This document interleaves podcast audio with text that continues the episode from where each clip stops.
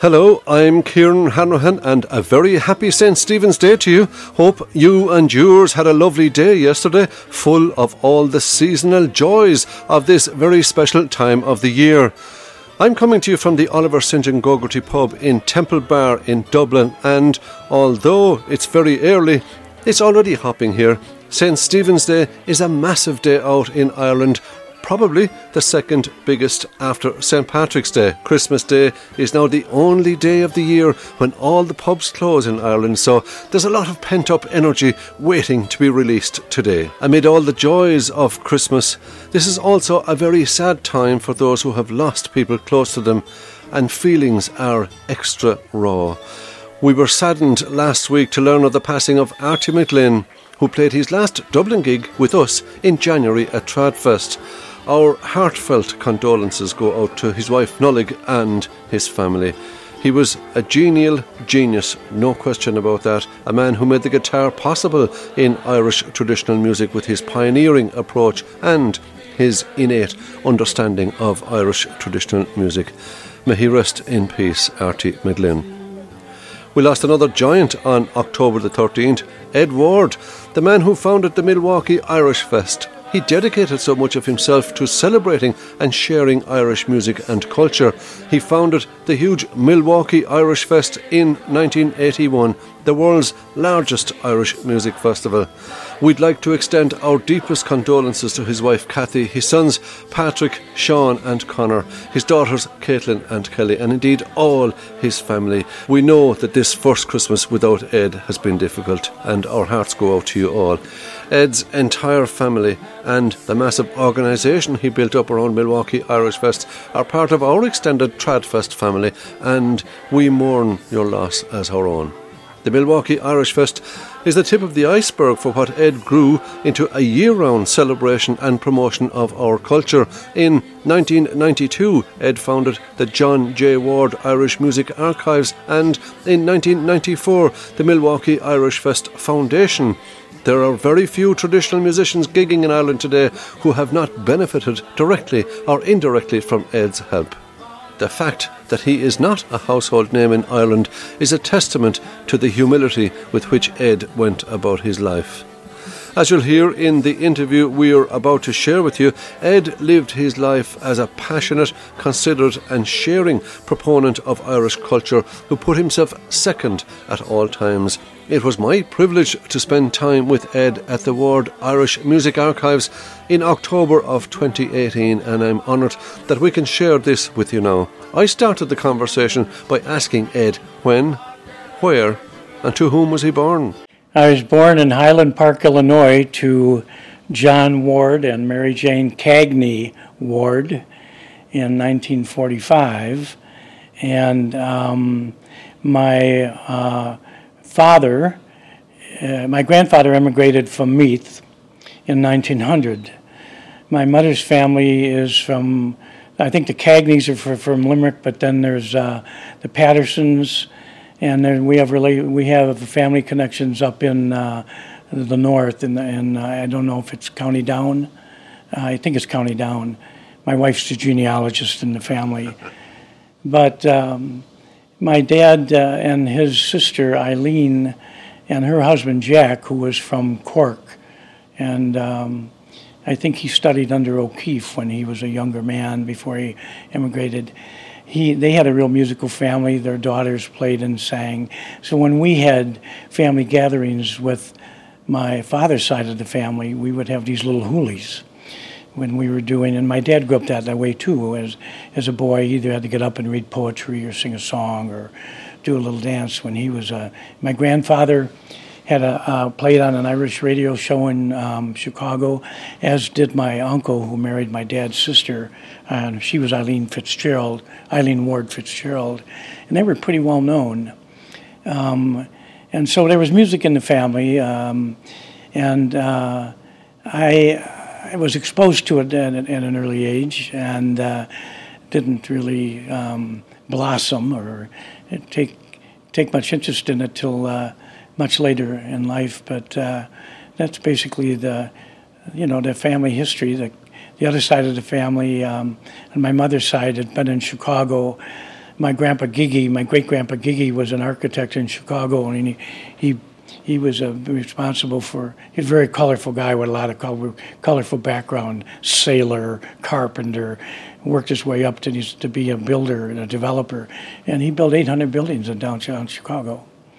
And there's articles on him in Chicago architectural magazines some way way long ago. So it was fun stuff to read. Mm. You know, I never knew him, but. Uh, there was one question I asked you there, and I'm not sure if you gave me the answer, but when were you born?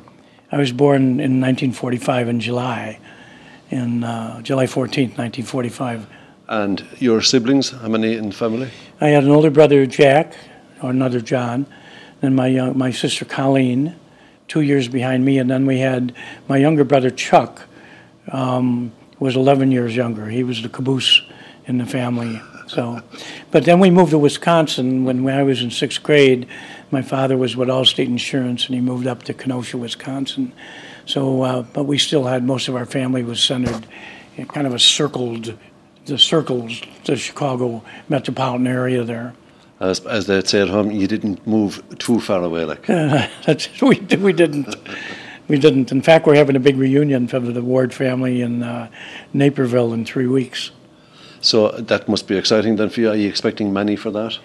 No, no. I, I, I think we're just expecting, but we're going to. My my cousin, who's a very good fiddle player, um, and uh, he's got everything organized. He's got a time when we talk about genealogy.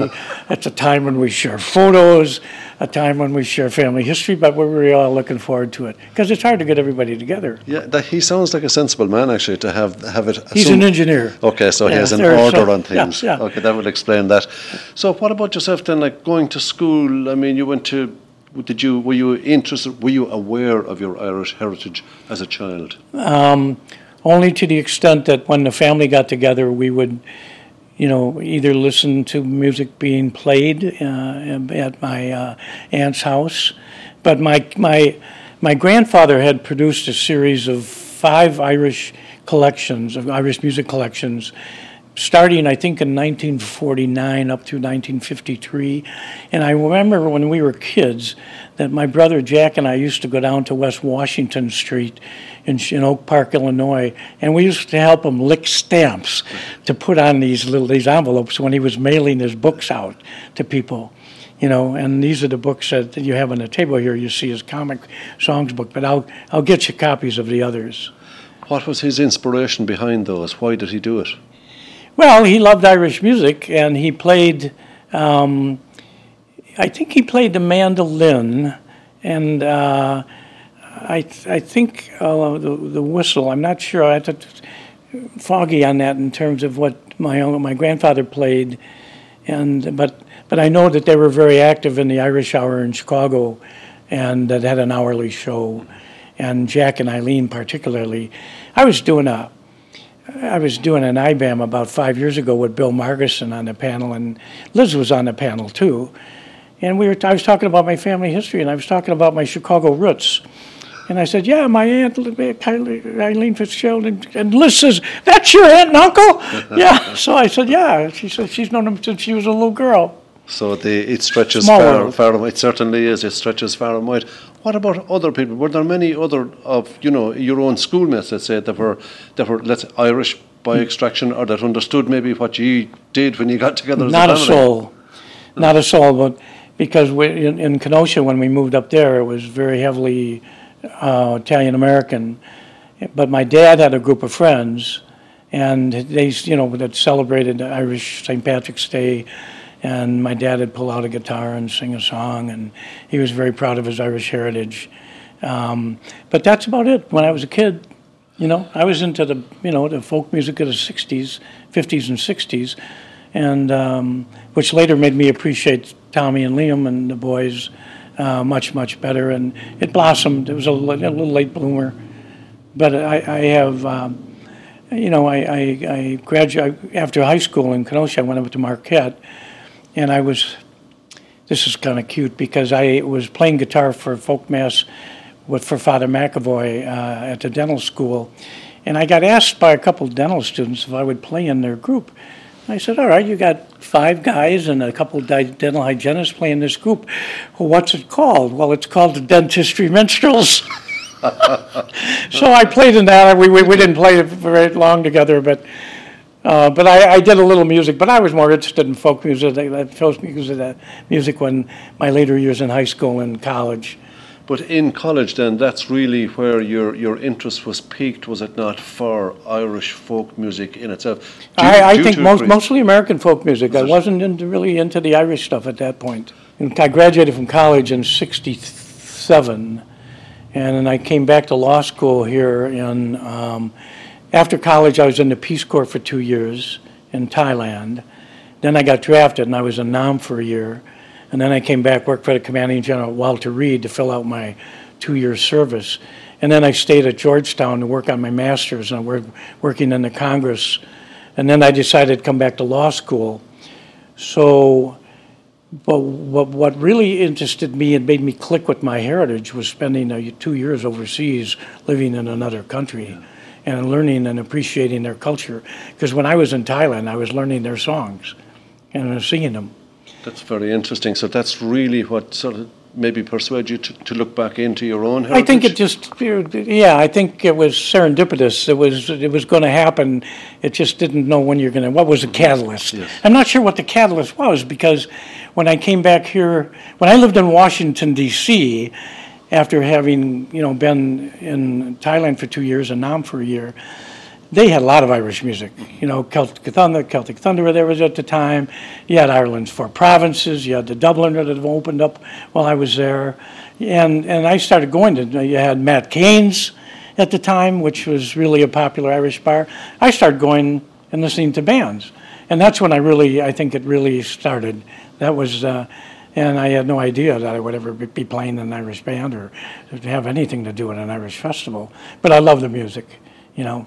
So, what persuaded you then to get involved with an Irish band? Where did that turn come? Well, when I left Washington, I came back here to law school, and that's you know in 70, uh, 73, August of 73.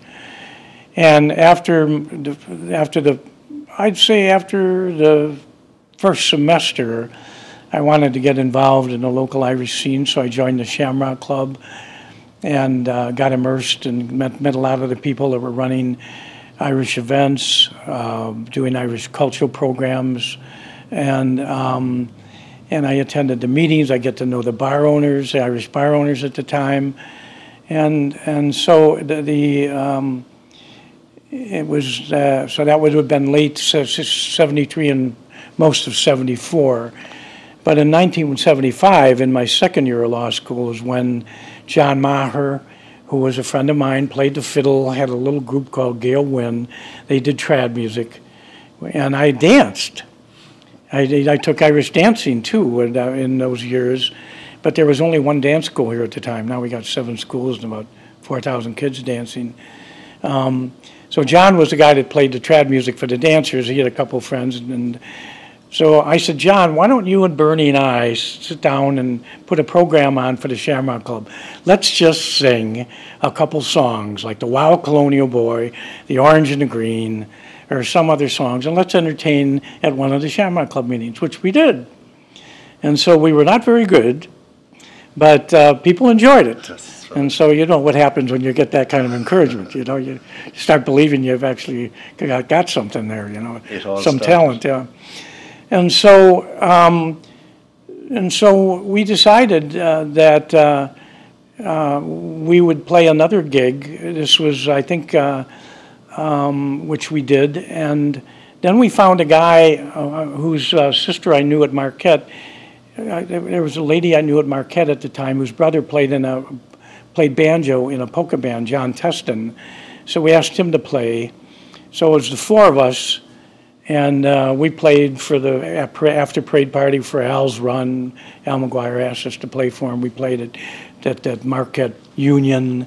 So we started playing in local gigs. And, you know, at that time there was nothing going on with Irish music yeah. at all, especially ballads. I wanted to ask you that actually. Was it were you the only people doing it really at that time? At that time, there were only the only people that were doing the ballads, singing, or even knew who the hell Irish Rovers and Tommy Makem and Liam Clancy were. But the other thing is, in order to learn more about the music, I called uh, I called Dan Collins or when and I, at Shanachie, and I called uh, Wendy at Green and I said, "Hey, um, how do we get records from you?" And so Chuck and I became distributors for Green Linnet and Shanachie, and we had.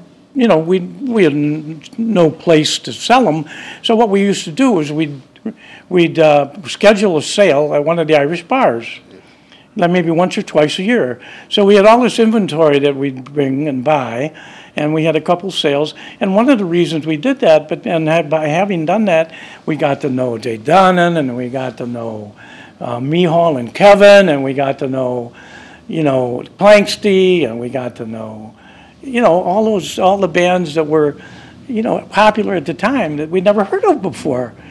And not only did we get to know them, but the other people that came in that never heard these bands before, they got to know them. So, so when I was in the Shamrock Club, we, we, we organized two concerts of just local musicians because there were some people that were playing music at the time. This would have been maybe a couple years later. And one was called McNamara's Band, or Land, McNamara's Land, where we put together dancers, singers, uh, and held it at a local high school. And it was the first performance of all of the local musicians that we knew who had anything to do with Irish music. We did it twice. And then we booked De Dannan. And I'll tell you where music was at the time, and this was in one of my blogs on the Celtic Milwaukee site. When we brought De Dannan in, um, the, the popular Irish musicians at the time were the ballad singers. It was the Dubliners, it was in the United States, it was uh, Clancy Brothers and, and Tommy Makem, and the Irish Rovers. So when we brought De Dannan in, you know, this music was just infectious. It was one of the greatest things I've ever heard. So we put him at a high school on the west side of Milwaukee. It was on a Sunday afternoon. We had about 350 people there, and I was in the lobby during halftime. And just as the the first half of the show ended, two old gray haired ladies are walking out, and one said to the other, Well, this certainly isn't Irish music. That's a true story. So that's where we were at the time, you know? That's what people's perception was. But the other thing was, and this really impacts um, what happened when we started booking the festival. People did know John Gary, they knew Dennis Day, they knew Joe Feeney, they knew Carmel Quinn. And this is my parents' generation who knew these people. And that paid off for us when we booked the festival because Carmel, John Gary, and Joe Feeney were all at the first festival. Can I ask you though, do you think then that you may have contributed to people's misconception about Irish music, seeing as you were pushing the ballads in your own way? Well, they didn't really know much about the ballads because we were the first group that really um, brought it to a larger audience here. And then we did our first album. And um, so we had a nice little following here. In fact, it, in the early years of the festival, we used to close the festival every Sunday night. And Blarney was we huge, huge crowds. But then, you know, over the years, we are bringing in bands that have national, international reputations, and so I think maybe, but no, I think we we, I think we brought a lot of the. We did what the Clancy Brothers did for Irish music in the United States and Ireland. We kind of did it for Milwaukee you know, and maybe some of the outlying areas because we used to travel around Wisconsin a little bit. And speaking of Milwaukee at that time, and okay, the ballads were becoming popular, were there any Irish traditional musicians in the area at the time? Yes, John Maher, Pat Williams, Terry Leahy, Jeff Keeling. There's a band called Gale Wind, and they put together a little group and they played trad music for the dancers. And so they started a little bit smaller, maybe one or two people. But then, as more people heard about the music, or some of the dancers who danced started playing music, which is a thing that also has happened here, you know, with a lot of our uh, kids, our different generations. So, yes, there was. And then John Maher and I started a Comhaltas branch here. In, uh, I can't remember when that was. It would have been in the late, very late 70s, probably 79 and 80. And uh, we, uh, we went down to our first meeting in uh, uh the south side of Chicago, and uh, they were all arguing with one another. And, and we're going, holy smokes, you know, I mean, there's,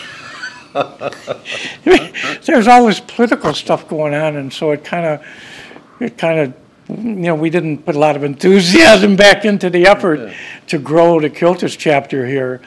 But there were, but it started picking up steam a little bit as the dancers, uh, dance schools grew. They needed musicians. That that was kind of a trade-off, a sim, kind of a symbiotic relationship there. Dancers loved the music, started playing the music, and um, so there, there, there were definitely musicians at the time there. They So- were all pretty raw. Well, I mean, everything develops over time, doesn't it? Yeah, yeah. No. So, to those heady and early days that you brought De Dannan in, and people saying, well, that's not Irish music, to the Milwaukee Irish Festival, what, what prompted you, or why did you think that there was a need, or even that it would be a success here? Well, we not only we brought Kevin and Mícheál in too, and they this is before we booked them at the festival, and they played a local pub here. It was just a little pub. It was a little tiny stage, and neither of them talked at the time. You know, they both played with their heads down, and they didn't say anything to the audience. But the audience didn't care. They were so good that you know you're just in awe, just listening to them. But then, when all this kind of came together, okay, the band, my band started playing. We started in '75. We we did three three LPs. We were traveling around Wisconsin. We were, had the, we had the distributorship going, so we were learning a lot about other bands and other trad bands and who's touring and who was big in Ireland, and um, and so that all kind of coalesced.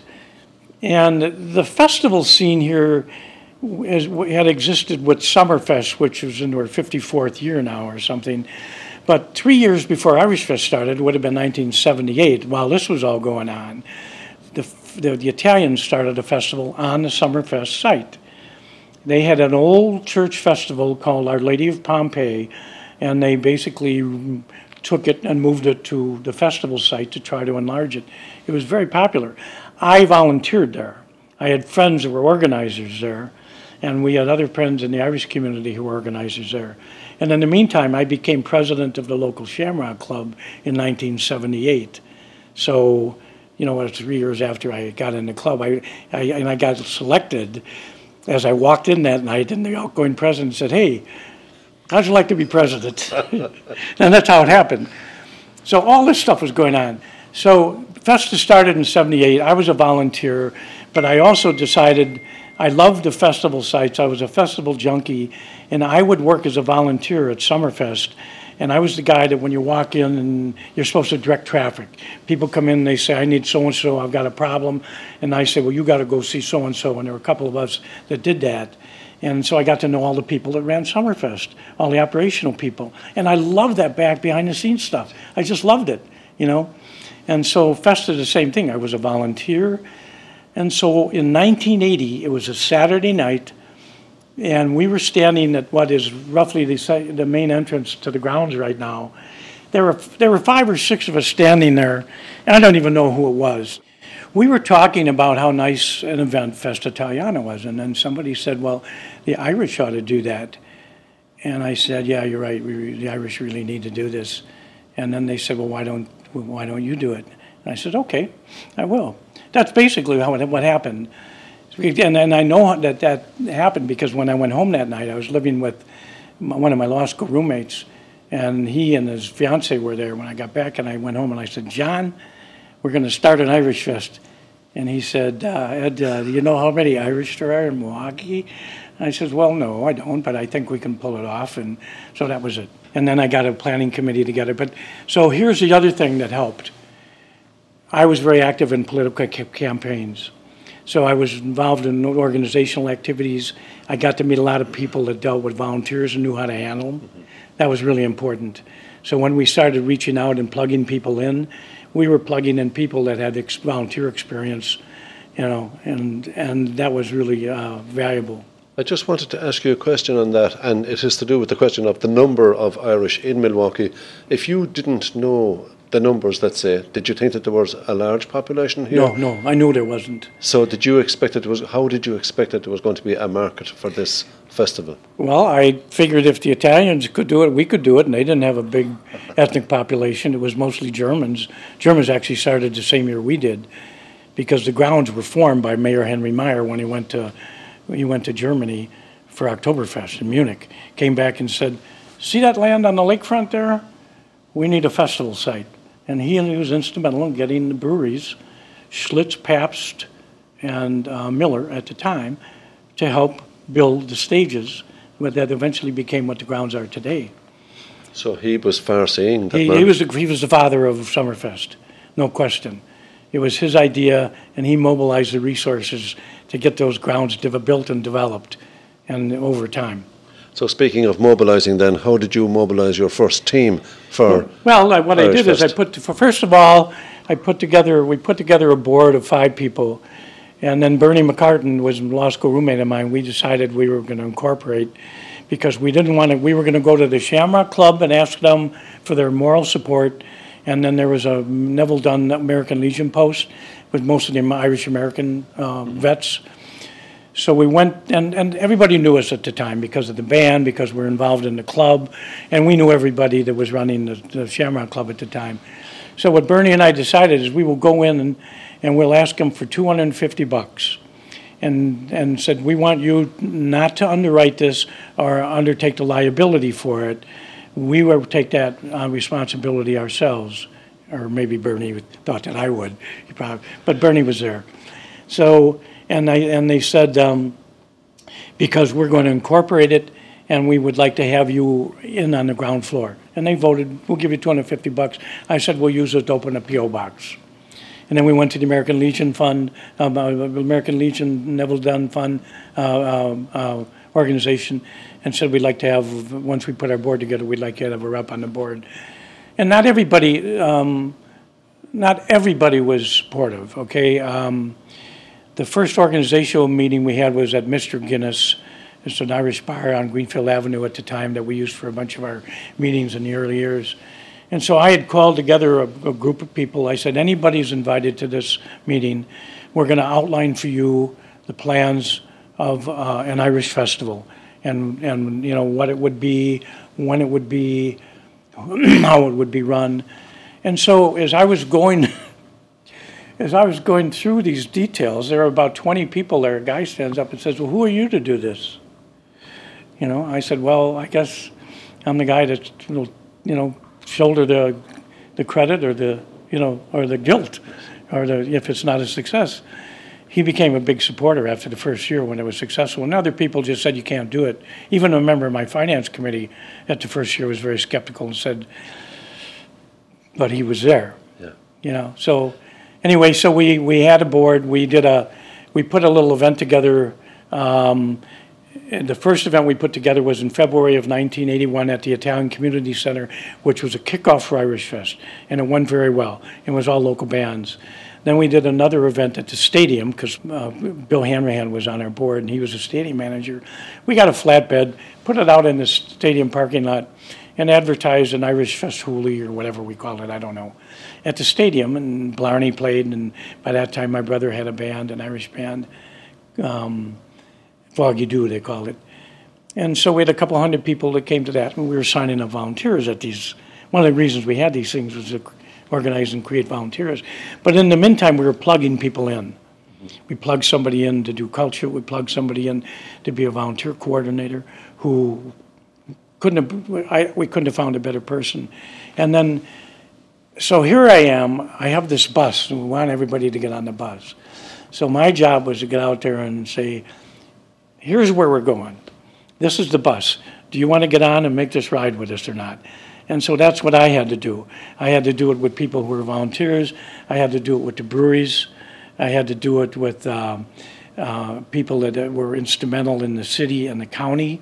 I worked, when I came back here, I was the economic development coordinator for Milwaukee County and I was very close to this county executive. But I knew all the politicians in the city because I'd been involved in, and and you know so, and we had the the. Uh, you know, the mayor was German, but the comptroller, the city attorney was uh, Irish American. The city treasurer was Irish American. The head of the Department of City Development was Irish American, and I knew all these people. So there's a lot of goodwill. Yeah, so you, I, you had some leverage. I didn't have much leverage myself at the time, but I had these other people who knew me, and um, and who would I could sit down with and say, this is what we're going to do. But even my original finance committee was a little skeptical of the whole thing. No, I just want to ask you, just before we move on with that, you said you had your first meeting, that initial meeting, and you outlaid your plan. What was the plan? Well, well, at the time, I had just done, done a one-page thing where I had, here's the thing, what, why Italian, uh, why Festa Italiana was so important. From the date that we went in in November to the Shamrock Club to get, um, to incorporate, Bernie and I and John were meeting with lots of people. And we decided to approach Festa Italiana and, and said, can we mentor, will you, will you mentor our people? And when we pick somebody who's a coordinator of an area, can they meet and spend time with your people so they know what they're doing? And they were very receptive and uh, extremely generous. So our tre- our fan- our treasurer was meeting with their treasurer, our cultural guy met with theirs, you know, and um, they were exceptionally helpful. And on the other hand, we were lining up the people that had political clout here so that we could leverage donations. but we had to do the selling. We had to do a selling job everybody liked the idea, but they wanted to, they wanted to see the meat on the bone. In the median, in, in the, at the same time, I had approached two of the most respected bar owners, Derry Haggerty and Danny O'Donohue, and successful bar owners, because I, I because who knew me well. And I went to Derry and Danny. I said, Derry and Danny, I want to bring the Irish Rovers in, and um, I'm not going to be able to do that unless we have money, and we have no money, because even you know, even going into early 2000, in 1981, you know, we probably had $3,000 in June uh, because most of what was coming in we were spending on advertising, marketing, things like that. So I said, will you give me a thousand bucks each? Yeah, sure, give a thousand bucks each. So then I, when they were here, I met, I went down and met with Will and Wilson and George, and I thought we, uh, and they said, that's very interesting, but you got to call Les Weinstein. So I called him and I said, Well, I talked to the boys when they were in Milwaukee. They'd been coming here on a regular basis. They were here a lot. Clancy Brothers and Tommy Makem were not here that often, but the Rovers were here a lot, so people knew them. And so he says, Well, you can't do that because Will Millar's on vacation in August and he's not going to travel. Now, I don't know if he was on vacation in August and whether he didn't want to travel or whether he just thought it was some rinky dink, you know, festival that never operated before that didn't even know if they could pay them, you know, because they were going to want a letter of credit and everything, which we would have gotten. Anyway, they were out. Then we, then we thought about the Dubliners. I don't know if I talked to John Sheahan at the time or not. I don't remember. We were going to hire, try to hire Pat O'Brien, the actor, to come in, and that didn't work out. But we did get De Dannan, and she was. They were working with an agency in North Carolina called the Allison Lee Agency at the time, and she also handled the Red Clay Ramblers. So while we're pitching, and she handled Mícheál and Kevin too at the time. And then for some reason, I don't know how I got on the Mick. Either I read about Greenfields or somebody told me about them, and I knew that they had played at the 1976 bicentennial for the Smithsonian uh, Folklife Festival, and that they were touring. That was a much bigger deal, but then they consolidated the group just to eight or nine people. But somehow I got a hold of Mick. That's Mick Moloney. Yeah, Mick Moloney, and and uh, and we decided to write a grant to the National Endowment. And Mick told me, well, Mick was on the board of the National Folklife Institute at the time, and so we decided to write a seven thousand or eight thousand dollar grant for Greenfields of America. And Mary Cannon, who became the, our, the assistant director of the festival, and eventually the person that was making the money while I was spending it. Um, she uh, worked at the Department of City Development, and she wrote a grant to NEA, and we got the grant. And so that's how Mick Moloney and Greenfields of America came. And um, and then uh, we had the Tannahill Weavers.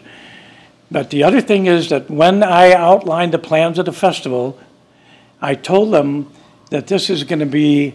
I'm a big fan of Walt Disney, and you have to know that before I explain this to you because I believe in entertainment and I believe in education. And he, that was his mantra. And he just said, I want to educate people and I want to entertain them and I want to educate them, but I don't want to know what we're doing. And so I said, we're going to, we're going to entertain people, but we're going to have a cultural component. We're going to educate people. Um, if you're a band or anybody that dances or plays music in Milwaukee, you have a role at our festival forever. that led to problems later when we had four, seven dance schools and eight, you know, 20 bands. And so, and I laid this out that we were gonna, and we were gonna embrace the Irish music and culture and Irish American music and culture. And uh, that's where we had Carmel Quinn for, and we had John Gary and Joe Feeney. Now, a lot of people knew them. And they were, and, and incidentally, they were the people who knew these, these artists that had the money too. They were the disposable income crowd, you know. And so we had a real mix, a real nice mix. And we had some people from the region, from around the region. We had our local groups. And, um, and it was great. I mean, the first year, uh, this is a true story too we had a beautiful weather and um, two incidents at the first festival that I recall. First of all, we had a waiters race in front of the Hyatt Regency Hotel downtown, and the MC was Al McGuire, the famous basketball coach. So we started that out, and American Express sponsored it for us. Then we went down to the grounds, and we opened early that day. We, we were we were opening at noon in the early years, and so at the main gate, you walked in, and the first thing you saw was a Schlitz stage with these huge four Irish flags flying. And I had a guy that came up to me. he walked in the gate and he was crying. And he walked up to me and, and, and thanked me. And of course, I you know, said, "Well, thanks very much," and I, you know, but but that, that just made me feel so good. And this before we even heard a note of music. Uh, it was a gorgeous weekend. Sun was out the entire weekend. And when we closed that night, we were running until midnight. And this is a, a Milwaukee cop told me this.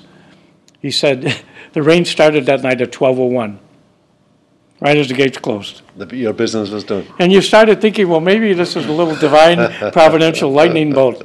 But I, I, get off on these tangents because these stories are. Well, that's why I think it's so interesting, um, because people see the Milwaukee Irish Fest for what it is now. Yeah. I'm just curious as to what the, the foundation, what was the, the bedrock upon which it was kind of laid. And you mentioned about the Walt Disney influence and the Walt Disney factor, let's say, having education, having all walks of Irish life. And right. that's one thing I saw myself when we came in the early 80s. We were looking, you had freckled children and right. You tell me what, what, what else you had there at that time? Well, we had we had a children's area. We had a special harp stage. We had uh, we had actually the first year we had this beautiful Irish cultural exhibit called the Jewels of Ireland, and it was all replicas of the Irish crown jewels. And Tom Cannon, who is our local Irish historian, he made uh, it was a gorgeous, gorgeous um, display of Irish crown jewels and we had to have security there. They were all in glass cases. We had dancing.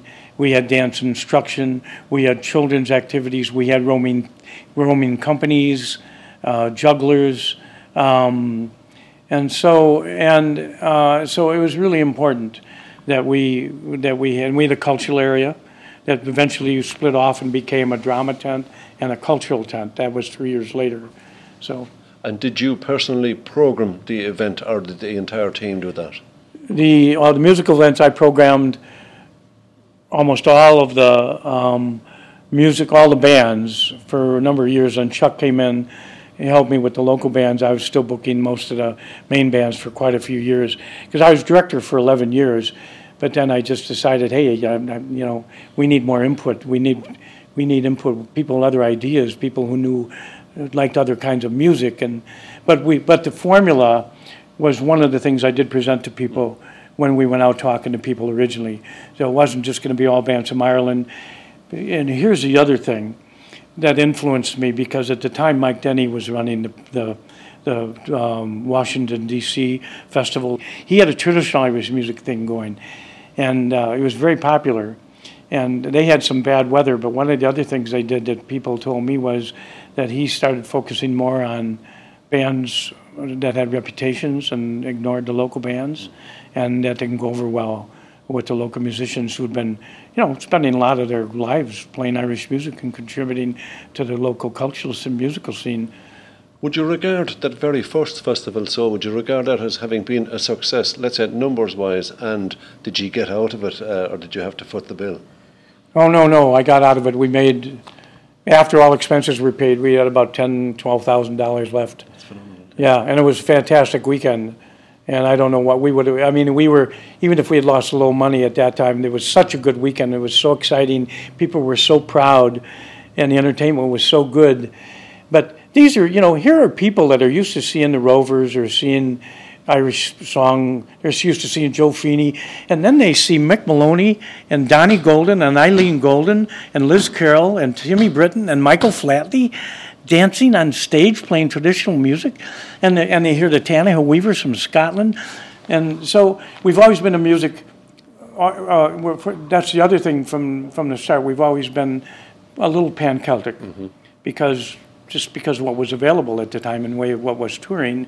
And we've always been um, um selecting music. Uh, uh, we've treated Ireland as a country, you know. So we've never differentiated. Uh, Northern Ireland always been a part of our programming from the very start.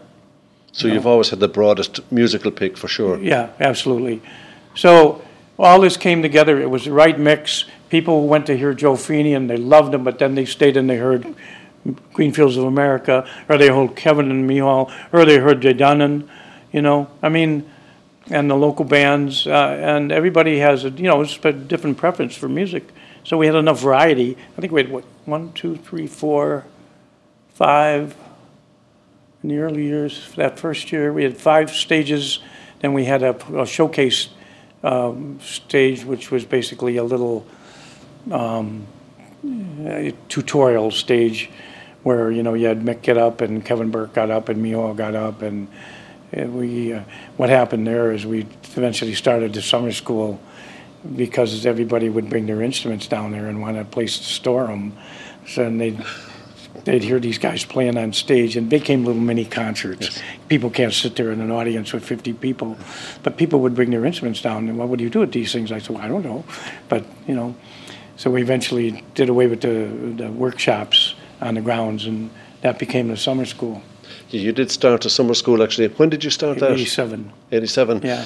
I remember uh, Milwaukee Irish Fest, I think it was probably 82, was it 83 yeah, well, around that been, time? I'm not sure, sure. I think 80, no. You guys wouldn't have been 82, you would have been 83 or 84. Mm. Because 82 is when we made Liam and Tommy came in. Now, Tommy and Liam, um, at the time, they didn't know who the hell we were. So here's my call. I call Tommy's home, and I get Mary.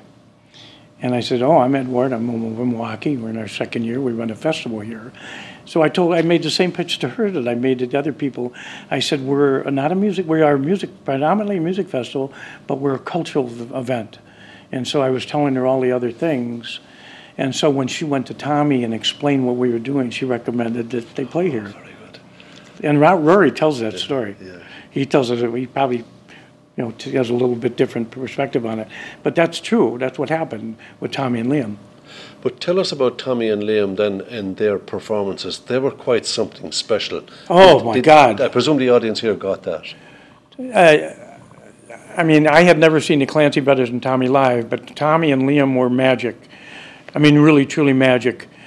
And I've seen them. I don't know how many times I've seen them, but I and I and, and Tommy and I were very close. Uh, ultimately we became good friends. I was good friends with Liam, but Liam, you know, he had his devils, and and uh, but they were brilliant.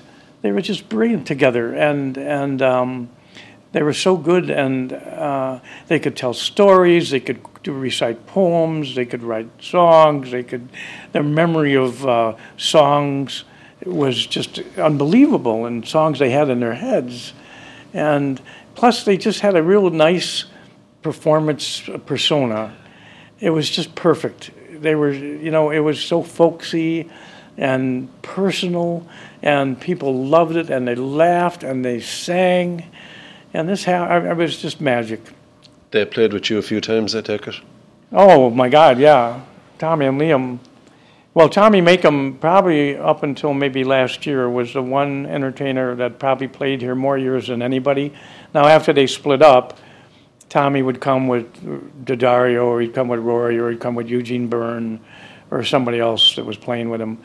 And then we had Liam would come periodically, um, and then he we did a claim. We did a over the years we did two reunions when Tommy celebrated his 50th anniversary of in in show business. Um, Rory was Eugene was with him. Rory was not. We flew the whole family and we flew Katie and we flew well the entire family, unbeknownst to him and Katie and and um, and his granddaughter came in, and so on Saturday night with this huge crowd out there, and Eugene stopped the show about three quarters of the way through, and I walked out on stage and and um, I said, "We have a little surprise for you, Tommy," and the whole family walked out on stage, and he was crying. He was, I mean, he was. I had my hand around his shoulder, and he was really emotionally. Uh, and we did a uh, we did a, a, reunion for Liam Finbar, Aoife, Bobby, and Robbie. We did a so we did a Clancy reunion too one year, and so that was really neat stuff. I mean, and I, I have special memories of that. Um, but but that that the reunion we did for Tommy on his 50th that will remain in my heart and mind forever. You know. You've been listening to myself, Kieran Hanrahan, in conversation with the wonderful and inspiring Ed Ward, who we sadly lost this October the 13th. He's sorely missed wherever green is worn and Irish culture is celebrated. Tomorrow, we'll be sharing the second part of this conversation with you. In the meantime, keep your loved ones close and spare a thought for those going through hard times this Christmas as we remember those we've lost. Slán from the Oliver St. John Gogarty. I'm Kieran Hanrahan. Thanks a million for listening. Around, feel the air. Beautiful.